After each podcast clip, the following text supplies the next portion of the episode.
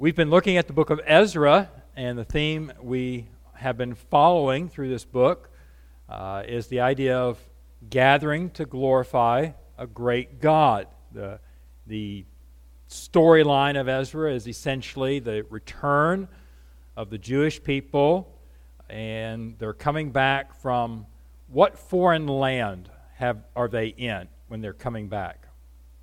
Anybody? They were initially carried away to Babylon, right? And then Babylon got swallowed up, and now the empire, so that's still right, but now the empire that's in charge at this point is Persia, exactly.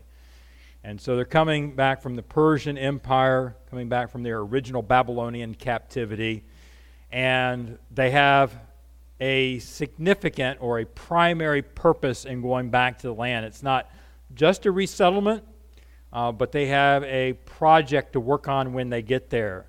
And they're supposed to be building what?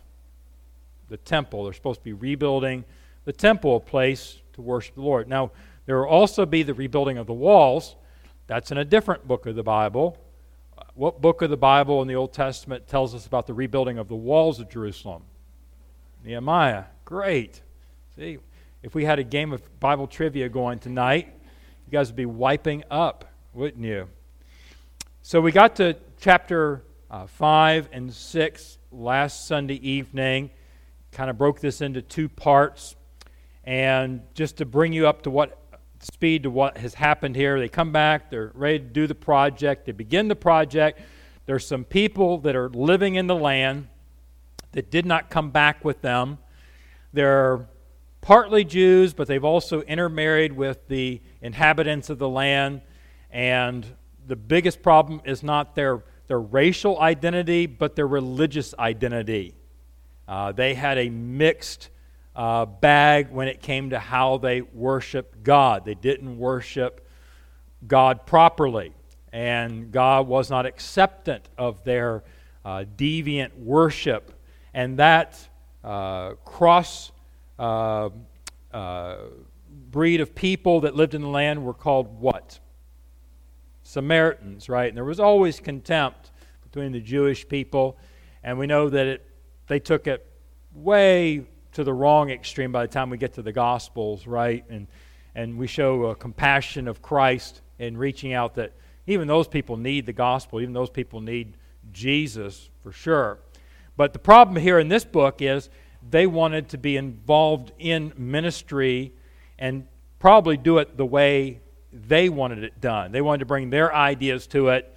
Uh, hey, let us help. And they're like, no, uh, we need to do it the way God told us to do it. Those Samaritans got their feelings hurt, right? And rather than just go away sad, they decided to get even. And the way they got even is they wrote a letter to who? To the king of Persia, right? And they're like, Do you know what's going on here? Uh, how about you you know, take a look and see, you know, whether this is authorized or not. And so, King Arta, uh, the king at the time, he, he goes digging through, uh, looking for uh, some, some evidence of this. It was King Darius at that point. So, they went out of Persia under King Cyrus. Now, King Darius is in charge. The complaint comes to him and he says, Nope, can't find any evidence that they should be doing what they're doing. Tell them to stop. It stops. But then we have in chapter 5 a couple of prophets get up and begin to preach Haggai and Zechariah, same two prophets that we have books in our Bible named after minor prophets. And they prophesy. Bear in mind that prophecy isn't always about foretelling the future. Prophesying can also just be forthtelling. And that's the idea of preaching. And so it's unlikely that they were prophesying in the sense of foretelling something that hadn't happened yet. It was more likely that they were exhorting and admonishing because the need was to get the work back going, doing what God had already told them to do. They didn't need any future revelation. They just need to be doing what God had already told them to be doing. and that was to be building the temple.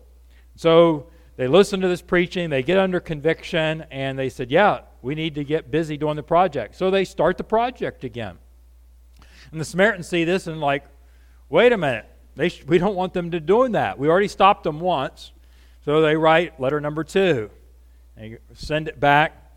And uh, at this point, uh, it's a yet a different king. And so the, the letter comes to him, and they say basic, the Samaritans say basically the same thing uh, to Artaxerxes as uh, before that they had mentioned uh, previously to Darius. And this time, uh, the king does a search through the chronicles and he finds the original edict, the original mandate by King Cyrus. And so he writes back and says, Let them build their temple and don't stand in their way. And so now they have that to help them. So, several things about what's going on here, but the, the theme is that preaching was central to all this taking place. If it hadn't been for two men that stand up and speak the truth in a powerful, unapologetic way, uh, whatever the repercussions might be, uh, then the work wouldn't have gone forward, is the implications. We have no reason to believe that they ever would have gone back to doing what they were supposed to do.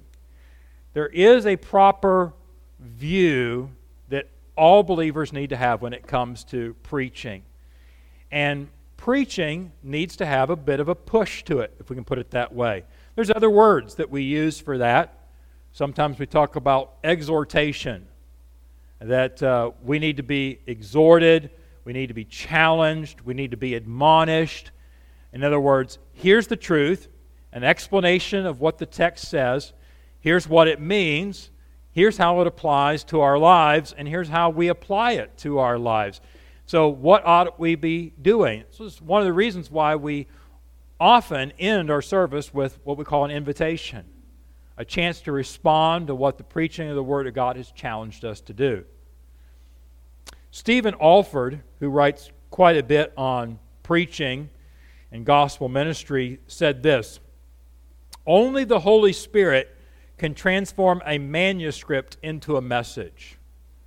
Now, you, if you were to come up and stand behind the pulpit like I'm doing right now, you'd see that when I come up here, I, I bring a, a piece of paper with my notes on it that gives me a little bit of guidance.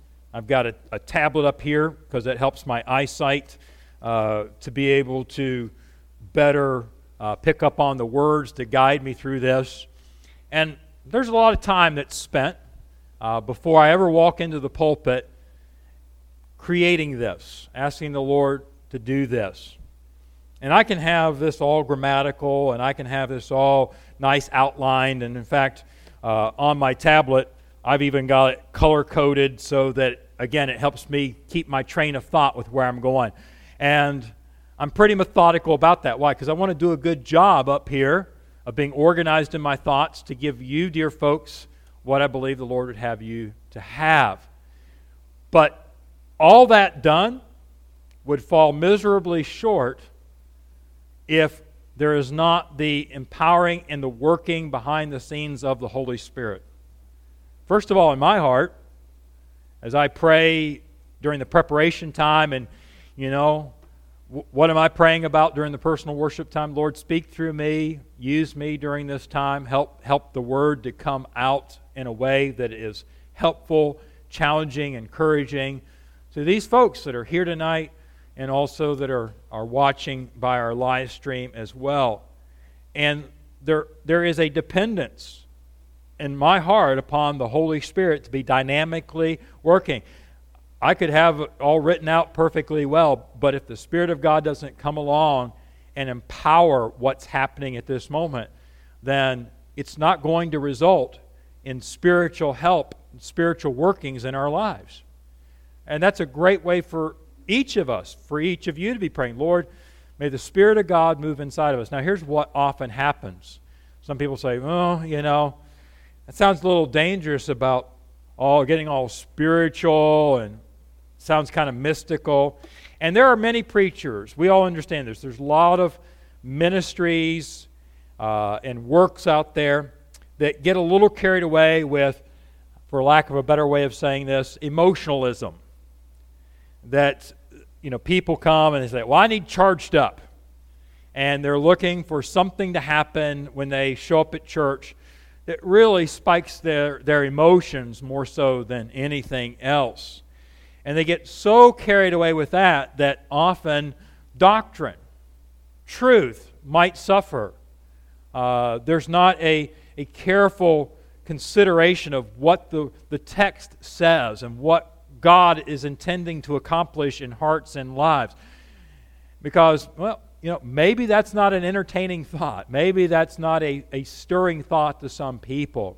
Sometimes it can be something that is kind of painful at first, really.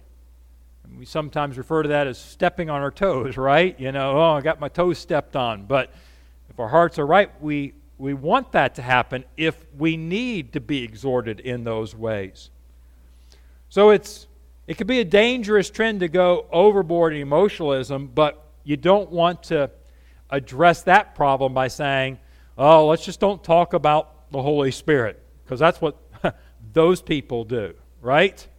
And so we almost uh, leave him outside. We, we don't invite the work of the Holy Spirit in our lives. And what a horrible mistake that is. Because we desperately need, Jesus even told us how essential the Spirit of God is to us in our lives. And so we want the Spirit of God. We want to invite that ministry in the Word, in the preaching and the proclaiming of the Word of God. And I would say this I don't want it ever to be my push in preaching, I always want it to be the push of the Holy Spirit in preaching.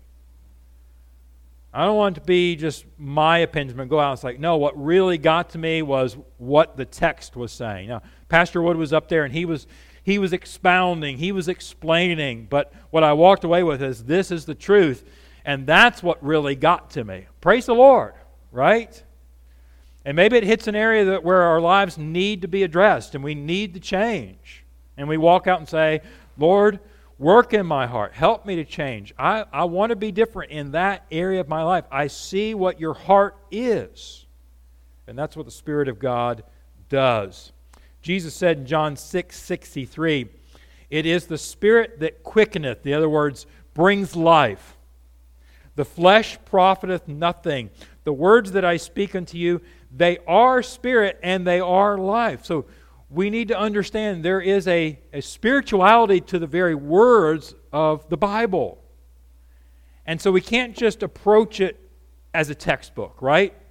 Uh, there is a sense where we come and say, I want to be careful about what the words mean, what the context is, but ultimately, there is a spiritual application. There is something that is supposed to reveal Jesus to me, something that's supposed to draw me closer to the Lord through everything that I encounter in God's Word. So, just to point out how the Lord was using prophesying or preaching in these people's lives, we're in chapter 6 tonight. If you just look at verse 14, it says, and they've gotten back, they've gotten busy, right? And it says in verse 14, the elders of the Jews builded, and they prospered through what?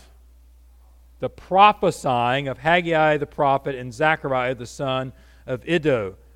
And they builded and finished it, talking about the temple, according to the commandments of the God of Israel, and according to the commandment of Cyrus and Darius and Artaxerxes, king of Persia. And so, again, there's several things that are happening here in this, but the primary point that we're making here is what preaching helped accomplish. God wanted the people to do this. Could God have just, you know, spoke from heaven and all the bricks just assembled themselves in a miraculous way and, and the temple be put back together? He could have done that. But he, he wanted to be glorified by the obedience of the people as they responded in faith, and they carried out the mission. They were doing the work of the Lord. And God challenged them to do that through the preaching. So, what does the push of preaching bring? In chapter 5 last week, we looked at how the push brings renewal. When you have a little bit of push in preaching, there's renewal in the first five verses. Uh, just by way of review, was talking about how it got them back doing the work of the Lord that they had been called to do. They, they got back to doing what they needed to do. And how often we need renewal. That we just need to be reminded of I was doing this, but I've kind of been derelict. I've become lethargic. I've become apathetic. And I need to not be neglecting this area of my Christian life. And preaching has a way of renewing us in that, whatever it might be. Secondly, we saw in chapter 5, verses 6 through 17, the push of preaching brings resistance. And that was when the Samaritans wrote that second letter and are like, oh, yeah, you're not going to do that. We stopped you once, we'll stop you again. And the, the Jewish people could have said, oh, no, we've stirred up a hornet's nest, right? Well, we touched on this this morning, didn't we? That as we deliver truth, we need to expect that not everybody's going to respond in the way that God would have them to. There are going to be people that respond and they're going to love the truth, they're going to be thankful for the truth, they're going to adhere to the truth. But there's always going to be those people that are going to resent the truth. They're going to rebel against the truth. They're going to marginalize the truth. That's how they rebel against it by saying, Well, I don't accept that. You know, what do we hear? You know, you try to open up the Word of God to share the gospel with someone. It's like, well, I don't believe that book. You know, well, it's God's Word. Oh, no, that's just written by men. You know, they're marginalizing that so that they take the, the authority of God's Word, at least in their own minds, out of it. But, folks, the Word of God is still quick and powerful and sharper than any two edged sword. People's perspective doesn't change the powerfulness of Scripture. We need to just keep using Scripture in their lives. You know, I've used the analogy before, and it's not mine, but, you know, police officers, you know, dealing with a criminal, and the criminal's becoming aggressive and threatening the officer. And, uh, you know, the police officer finally has to pull out his weapon. And the criminal may say, I don't believe in guns. You know, I, I don't believe that they exist you know, and the criminal charges at him to, with a knife or something like that, uh, giving imminent danger to the officer. Well, what's the officer going to do? Well, if he doesn't believe in the gun, it's not going to help me. No, he's, he's going to use the gun and show it's powerful, right? If it comes down to that. And the bullet will stop the, the, the criminal in a situation like that. The Word of God does work. It doesn't always result when we give the Scripture with someone coming to salvation, but God's word will never return what? Never returns void. It always does what God wants it to do. But we do need to expect that when preaching with clarity happens, unapologetically, there will be resistance. Might be right there in the pew, people that are under conviction and, you know, don't know if I want to hear this. I mean, often I'm preaching the gospel here I'm thinking, I know certain people have told me they're not saved. And I'm sitting there thinking, you know, they're hearing this. I know they're understanding this, but they're not receiving it. And there's resistance in their lives. It could be the same thing in with your neighbor as well. So the push brings renewal, the push brings resistance. Now in chapter 6, we're going to look at two more things that the push of preaching does.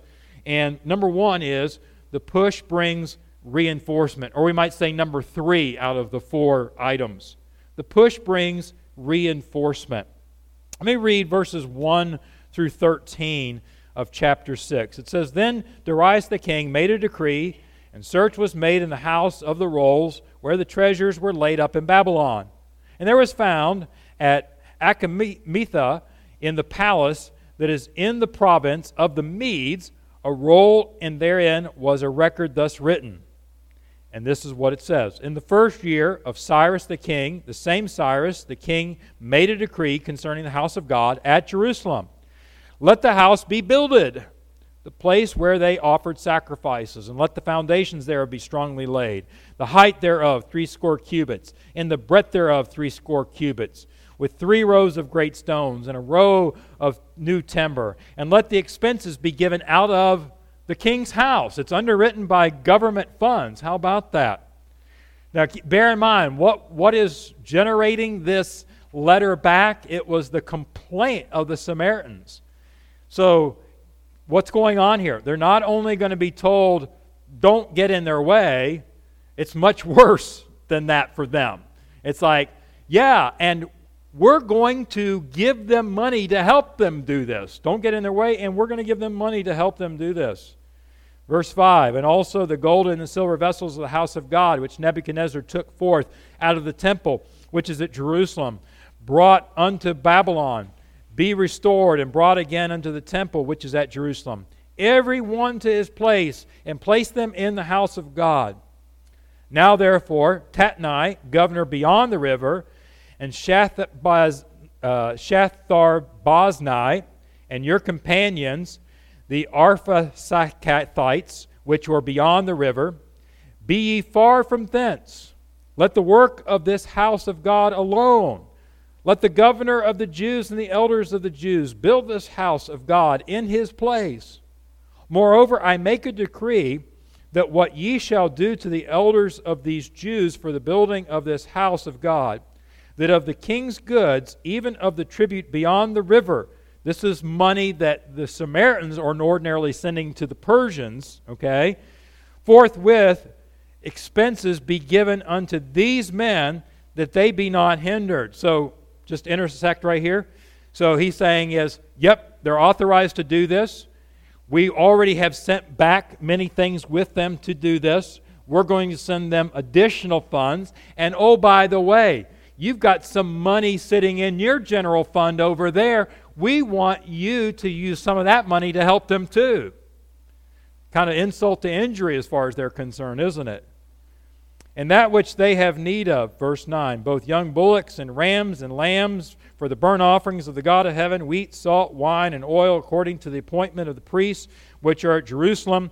Let it be given them, notice this, day by day without fail. So this is a residual giving.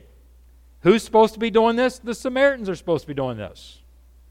You know, they got in their way, they were resisting them. Now, God is totally overturning this.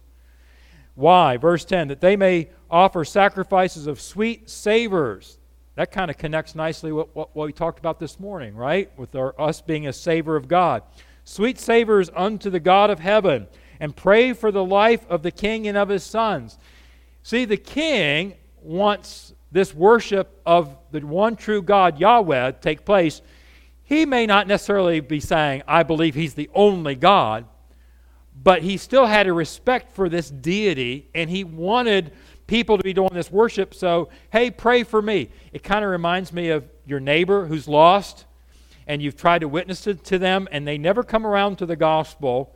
But when they have a real uh, catastrophe in their life and they come to you and say, Yeah, you know, had to take my father to the hospital last night and you know, I know you go to church and everything. Could you just pray for them? You know?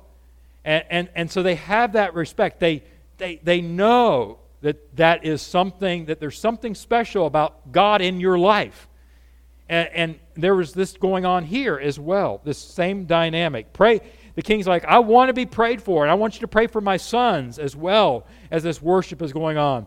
Verse 11 Also, I have made a decree that whosoever shall alter this word, let timber be pulled down from his house. This is like a curse almost and be set up. Let him be hanged thereon, and let his house be made a dunghill for this. So, a gallows made out of the materials of your home, if you resist what I'm telling you right here.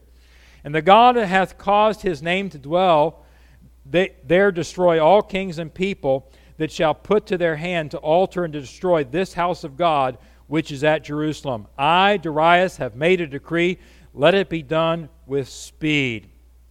And then Tatnai, governor on this side, the river, and Shathar Boznai, and the companions, according to that which Darius the king had sent, so they did speedily. Probably not happily, but they, they realized we better get busy and do, because the king's not mincing his words here, is he?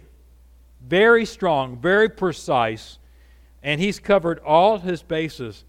Isn't it exciting to see when God's people trust the Lord and respond to God's truth that in time God comes along and he enables his people to do what needs to be done? if there is resistance, God's allowing that resistance for a time. When God says, no, it, it's time, you know, hundreds of years the Israelites, the Jewish people, were in captivity in Egypt. But when it was time for them to come out, God brought them out. We'll be looking at that as well. So the king does a document search, just to summarize here. He looks through the archives. He finds that the Jews were correct. Probably went into a archive that hadn't been looked at before by the previous council.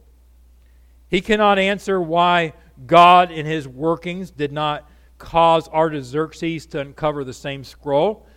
I tend to think that this was part of God's divine working. At that point, God didn't want it uncovered. He, he wanted this, this whole process to transpire as it did. And the preaching of God's word to stir the people, and now, as they are in faith, responding as they should, humbly before God, but with zeal and saying, We're, we're just going to trust God. We're going to do what God says. Then God has a divine way of stepping in and, oh, here it is. It was there all along, but they were able to uncover it. In verse 7, we see how he tells them, Leave them alone. If we could just summarize it that way. Don't, don't resist what's going on. That is a divine work of God working in this Persian king's heart to make some statement like that. He commands them to support them. That's even icing on the t- top of the cake, right? And then the the decoration on top of the icing is verses 11 and 12. And oh, by the way, if you do get in their way, you're going to pay for it. There's going to be punishment for you. When God's people, and we see this in the New Testament as well, We'll say, What does God say? He says this. Okay, I'm just going to trust him. I'm going to go forward. I'll give you an example. In 2 Corinthians chapter 9 and verse 2, Paul's writing to the Corinthian believers. The topic is stewardship. There is a need for an offering. And Paul says in this text that he had already been talking to the Corinthians about this need for taking up this offering to help other believers. And he even says, Hey, you were ready a year ago. In other words, we'd already talked about this, and, you know, this is not anything new that I'm telling you right now and you were on board at that time. So why is he bringing it up now? Because they hadn't actually taken up the offering yet. You know, they they heard it and they're like nodding their heads, yes, amen, praise God, we're behind you, Paul. But they hadn't actually taken the step of obedience, and that's a very important thing. And so here Paul is writing back to them and saying, listen, you know, uh, your zeal in now getting on board and receiving this offering and taking it, even before I get there, your zeal about this, uh, this stewardship project hath provoked many others. You know, there are believers in Achaia, there are believers in Macedonia, and the delay and the buildup over this time had caused others to get on board now as Paul is challenging them the Lord used the good response of the Corinthian believers. What were they responding to? Paul's preaching. Preaching by letter, preaching in person. But nonetheless, they were hearing the exhortation, they were feeling the push, and they weren't resenting it. They were excited. They, they were giving themselves first, the Bible tells us. They were surrendering their spirits and their souls in this project as well. And they were giving to a work in the, and so it would stir up other people as well. Hey, folks, when you and I say, I'm going to go into church and I'm going to have a heart that is ready to not only absorb the truth of God's word, but I want to respond obediently to God's word. And I would challenge all of us that, and I often do this when I'm going to a service somewhere, or if I'm listening to a service like as a podcast or something like that, and I'll pray. I'll say, Lord, before I even begin to listen to this message, you know, if you have something to change in my life or to address in my life, help me to have the courage and the faith to respond obediently, promptly to what your Spirit is saying. You know, that's an important thing I found in my life to do because if you walk into the message and then you start evaluating it rather than being surrendered up front, it's very easy to talk yourself out of and give all sorts of excuses along the way as to why there's so many exceptions to the situation, right? And we can we can see ourselves as, well, it doesn't quite fit me in that way. But if you go and say, Lord, speak to my heart, and I want to tell you right now that not only do I want to be a hearer of the word, but I want to be a doer of the work as well. And God honors that. Now, we need to make sure we follow through with that as well, right? But I think that's the kind of spirit in our hearts that the Lord blesses. And the Lord reinforces. The Lord will reinforce a local church. The Lord will reinforce a Christian family if we say that's how we're going to approach truth when we have it being admonished our direction.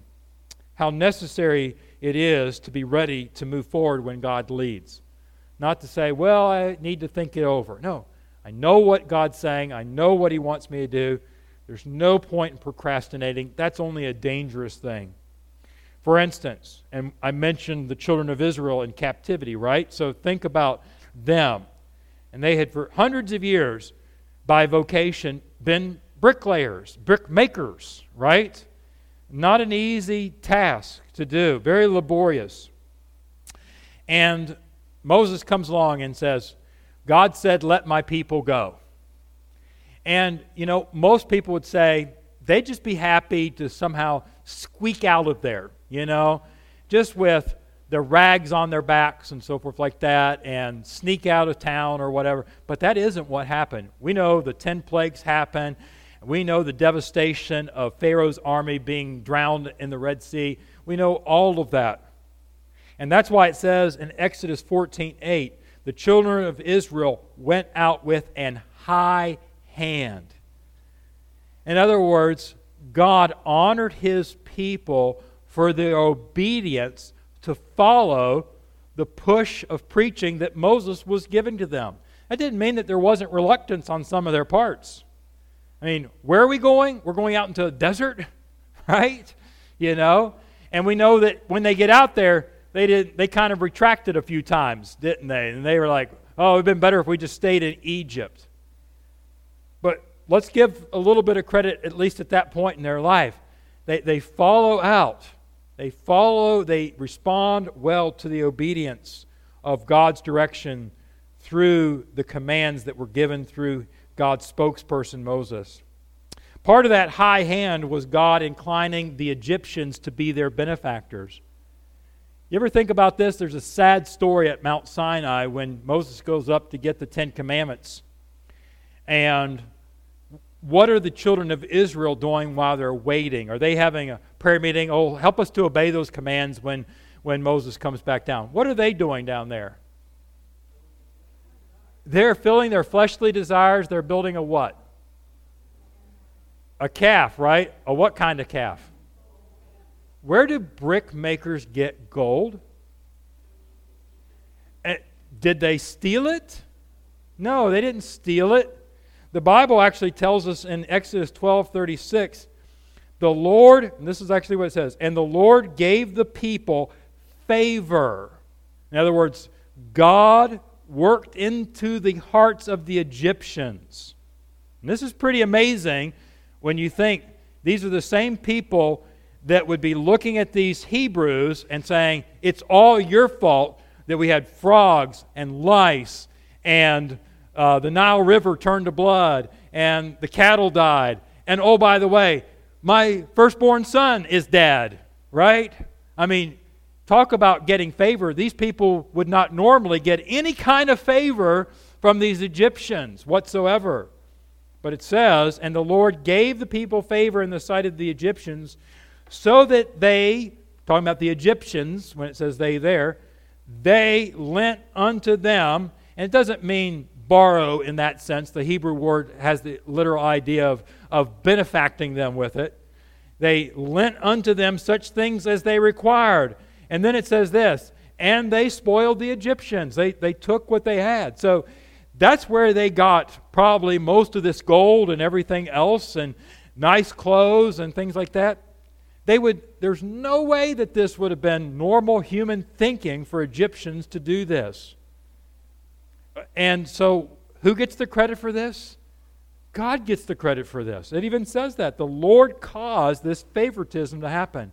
You know, God has a way to reinforce His work when His people just trust Him and say, hey, what do we see the Word of God teaching us we're supposed to do? Then I'm going to do it. God's going to help me. You know, if we're being admonished to, to evangelize people more, it's like, oh, but it's so hard for me. Trust God. Just go over there, stumble through a statement or two, say something. Uh, be a representative for Jesus Christ. Be a help and an admonishment to a fellow believer. Yeah, I haven't seen so and so at church. Well, pick up the phone, call them. Look them up in the pictorial directory and, and call them. Don't just ask somebody else, hey, have you seen so and so at church for a while? Well, if you haven't seen them for a while, you call them, right? Well, I don't know exactly. What if I say the wrong thing? Better to call and just say, hey, I'm just been missing you. I hope you're okay, praying for you. Is it hard sometimes? Sure, it is. But God will reinforce you if you step out by faith and do what the Word of God challenges us all to do as believers. You know, I've seen even in other areas of ministry, God doing something that only God could do, right? We support Operation Renewed Hope as one of our missionary agencies. When we first had Brother Jan Milton come and speak about the ministry, was talking about how they do this. And part of it is getting emergency aid to different parts of the world.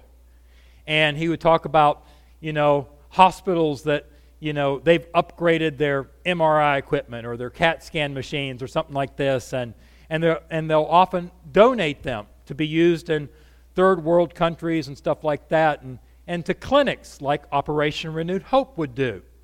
And so they'll help outfit a clinic somewhere and I'm like, where I, I this has got to be an expensive thing. I mean, just think about transporting stuff from one part of the it's expensive enough just to to move me in an airplane ticket in a crowded airplane from one point to another, right? How do you get a heavy MRI equipment from point A to point B on the other side of the globe?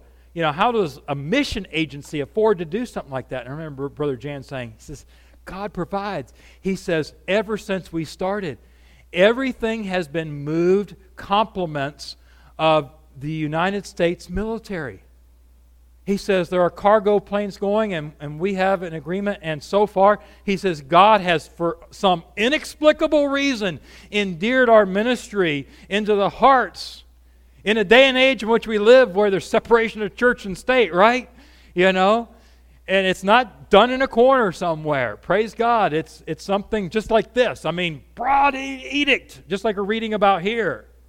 You know, let's get that stuff out there. Yeah, well, this is gospel ministry. They're going to be preaching the Bible, you know. Yeah, that's okay. Let's help them out. You know, only God can do something like that, folks. I remember when we started Good News Club, and we're still not back up and doing that because of all the COVID concerns and things like that. Hopefully, we'll be able to start up next year, Lord willing. But a couple years ago, when we started doing that, you know, first of all, it was amazing. Wow, we're able to go into a public school and teach the Bible, you know? Wow, that's pretty amazing. You know, what do we have to do? You know, like set up a tent in the front yard or something like that? Principal's like, no, no, no. We have a gymnasium. We have a, a library. We have a come inside. You know, wow, great. You know, so we're coming in and stuff like that, and it's like, well, we have these PowerPoints and things like that, and we started carrying our equipment in to try to set up a screen and stuff like that. Coach comes over and it's like, yeah, you're having problems with your equipment. Hey, don't worry about that. We've got a smart board up here. Just use that smart board. Are you sure it's okay? Yeah, it's fine. Hey, praise the Lord. You know, we're up there shouting and stuff like that, you know, a little microphone and a little PA carry on that we had and stuff like that. He's like, ah, we've got a PA system over here, and we've got lapels, you know, wireless mics and stuff. Here, I'll turn it on for you. You know, just hit the switch when you're done.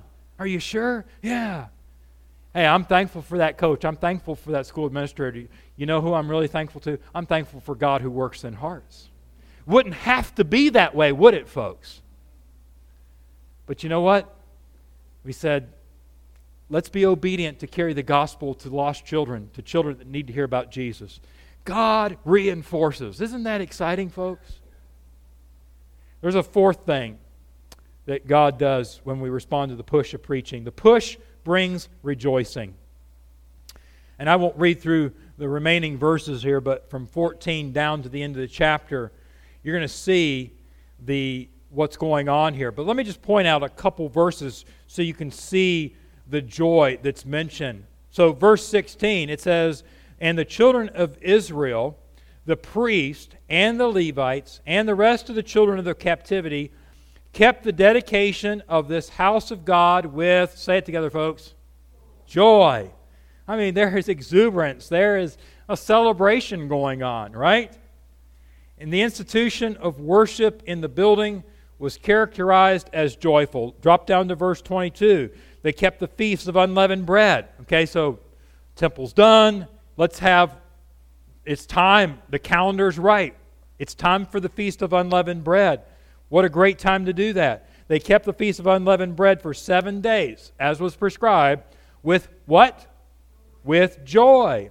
For the Lord had made them joyful and turned the heart of the king of Assyria unto them, to strengthen their hands in the work of the house of the God, house of God, the God of Israel. You know, God's people ought to be joyful. We ought to be able to take what we learn from the scriptures, look at it into daily life, daily practical experience, and see our God. Not his visage, not an outline of his but see him at work. And can you imagine? I mean, I'm, I'm reading this story in preparation for tonight, and I'm thinking, man, part of me would love to be there and, and to hear that letter read. And I'd be, honestly, I'd be fighting a sense of going, na, na, na, at the Samaritans over there, right? You know? It's like, did you hear this? You know? You think you're big stuff with the first letter, look at this letter, you know? But, but that's not the right spirit. Just saying, no, it, isn't about us. It's not about, you know, he likes us better than you. It's about God wanting his work done. And I just am thankful to be on the right team, so to speak, if we could put it that way. But there's a couple ways joy is manifest here. For instance, we see the joy of integrity in verse 14. Their actions were according to the command of God the kings. In other words, it's not just a matter of being joyful as we set up uh, our own system or our own agenda. It was saying, God wants this done, so we're going to do this. And when we follow that, that is spiritual integrity, folks. I'm just trying to do what God called me to do. Not trying to make waves necessarily, but if waves are made, then so be it. But when we realize we're just very purely in our motives, honoring God, there is a joy that comes from that, isn't there? In Luke 2:52, it talks about Jesus as a young young man, right? And it says as Jesus grew, he grew in favor with God and man. And there was a sense of which his human integrity, because Jesus was among other things, you know, the best way to say it, he was sinless. But we would also say, along with that, is he just demonstrated integrity in everything that he did. He was very genuine. And there was therefore a joy that must have been true of our Lord. There's also not only a joy of integrity, there's a joy of dedication. Look at verse 16. The children of Israel, the priests, the Levites, the rest, you know, they dedicate the house of the Lord. You know, anytime you can stop and honor God by setting something apart as special to Him, there ought to be joy in your heart at that, right? That's part of what the Lord's Day is for. We set this day aside in a special way of saying, you know what? I get to worship the Lord in a public way, in a unified sense with my brothers and sisters in Christ. There ought to be joy as we're doing that. We shouldn't be, oh, you know, I've got to give Sunday. I can't, you know, I can't do what I might have done otherwise, you know, or, you know, it's 11 o'clock. I'd really like to be mowing my grass right now, you know, and get that out of the way. No, there's a sense of, no, I, I get to devote my time to the Lord. We get to devote our whole lives, Romans 12, 1 and 2 talks about. And as we dedicate ourselves, there shouldn't be a sense of, here you go, Lord. You know, I guess you can have my life. No, I'd be a sense, Lord, my life is yours to control. And we ought to have be just over the moon joyful that our lives are dedicated to Him. There's joy in diversity. Down in verse 18, it says, They set the priest in their divisions, the, the Levites in their courses, the service of God, which is at Jerusalem. There is a sense of each person had their different roles. Well, this is very New Testament too, isn't it? How does the church operate? The Spirit of God gives severally as He willeth what? Spiritual gifts. I'm, I am thankful. I, I have my spiritual gifts, and you have your spiritual gifts. And we've talked about this many, many times, and there's such a joy when I see the church, this local church, operating, everybody serving in their own capacities. Not me envying you or you envying me. Of, wow, I wish I had his spiritual gift or I wish I had her spiritual gift. No, we're serving as a team. We're serving as a body. Some are hands, some are eyes. But we know what our roles are. And we just are rejoicing and enthused to do that for Jesus. By the way, that's what the push of preaching helps to do, to keep us in that frame of mind. There's also a joy of devotion that's seen in verse 21. The children of Israel, which were come again out of captivity, and all such as had separated themselves unto them from the, uh, the filthiness of the heathens of the land to seek the Lord God of Israel, did eat. Notice that they separated themselves from the filthiness of the heathen. That separation. There will always come a sense of proper separation, not a haughtiness but a sense of God is special, and so I have to operate sometimes in a special way. I can't continue to live in sin as I always did before I began to serve God. Serving Him means serving Him with purity, serving Him with honor, serving Him holy. He says, Be ye holy, for I am holy, right? And as we embrace that, there ought to be a joy of doing so. There seems to be so with the people based on what the text says. Who doesn't want to prosper? Everybody wants to prosper and positively be pushed forward in our lives. Nobody wants to be in a ditch, nobody wants to be stalled out somewhere. What if other areas of your life were connected to your spiritual condition? And in fact, that's the message of 3 John chapter 1 verse 2. John writes to the believers and he says, "Beloved, I wish above all things that thou mayest prosper," talking about resources in their lives, and be in health, that's a medical reference, even as your soul prospers. Well, how does our soul prosper? Well, a big part of it is responding to God's truth. What is God telling me to do? What is the Spirit of God directing me to do? Cooperate with the push of preaching. You know, we have a, an appliance in our, our house, uh, a, fast, uh, a, a, washing machine. And I remember as a little boy, uh, mom and they've changed them a little bit now with safety mechanisms and stuff like that. You know, you open it, it stops, but you know, but it was neat to uh, have it start, and you could see it kind of doing its thing, right? The agitator in the middle, and I remember thinking, you know, what is that for? What was that strange contraption for? You know, is it chewing up my clothes or something like that? And no, that that is that process of movement, that agitation is what helps, as I understand it, right? The water and soap to knock the what out of our fabric? The dirt and the grime and the nasty odors, right?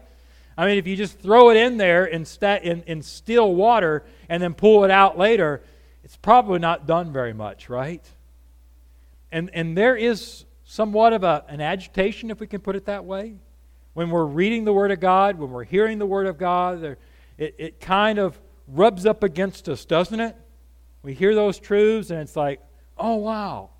You know? And hopefully it's, we're excited. It's like, I've been looking for that answer. I've been struggling with that.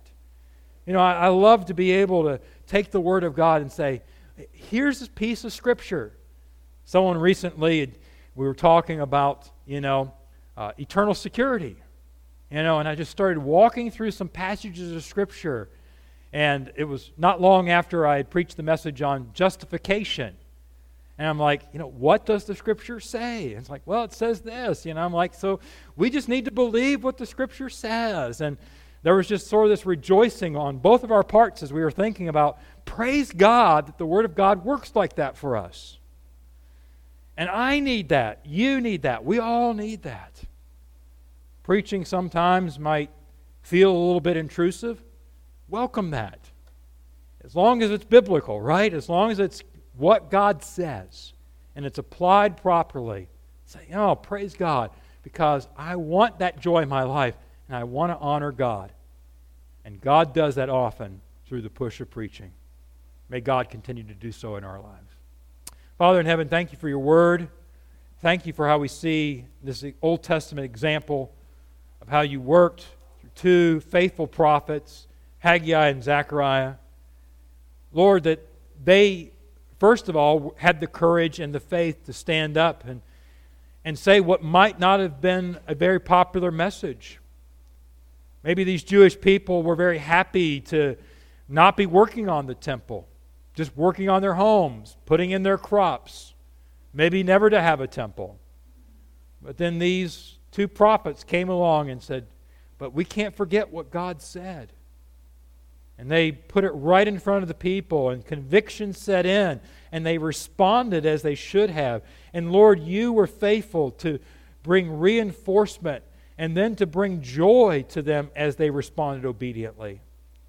Lord, may we long for your truth to come into our lives so that we might adjust ourselves, not your word, but adjust ourselves and experience the ability to honor you as we worship you as you would have us to. We pray in Jesus' name. Amen.